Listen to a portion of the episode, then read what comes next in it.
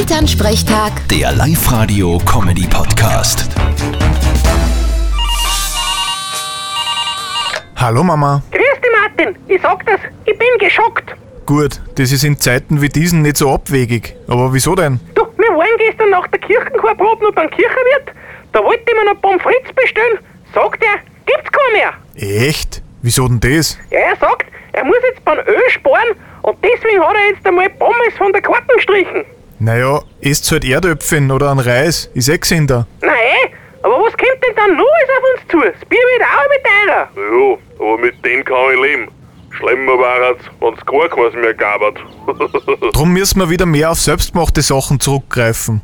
Most, selbstgebackenes Brot, Butter, Käse, Speck, Gemüse aus dem eigenen Garten. Du bist ja ganz ein Lustiger. Was glaubst denn du, dass ich das ganze Jahr tue, hä? Das machen wir eh schon alles. Du kriegst es ja nicht mit, wenn du nicht heimkommst. Ja, ja, passt schon. Aber ihr könntet ja nur euer eigenes Bier brauen.